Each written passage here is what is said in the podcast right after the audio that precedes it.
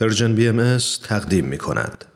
و ما این اولین این روزهای سال نو 1401 خورشیدی رو با بهترین آرزوها برای یکایک شما و همگان و امید به استقرار صلح و آرامش در جهان آغاز می کنیم و بخش کوتاهی از پیام بیت اعظم عالی ترین مرجع اداری جامعه جهانی بهایی که در روز 18 ژانویه سال 2019 میلادی خطاب به بهایان عالم ارسال شد رو مورد تعمل و تعمق قرار میدیم.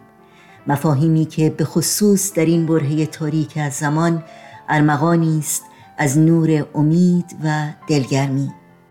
گرچه ممکن است در زمانی شرایط جان فرسا به نظر آید و یا چشمانداز نزدیک برای ایجاد وحدت تاریک باشد. ولی دلیلی برای ناامیدی نیست.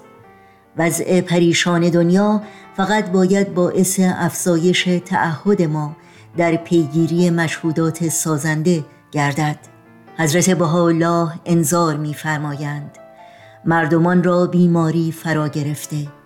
بکوشید تا آنها را به آن درمان که ساخته دست توانای پزشک یزدان است رهایی دهید.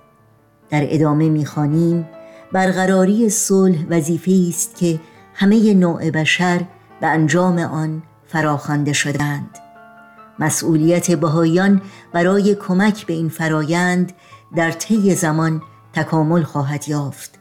ولی آنان هرگز صرفا تماشاگر نبودند و سهم خود را در یاری به عملکرد نیروهایی که بشریت را به سوی وحدت سوق می‌دهد ایفا نموده و می نمایند.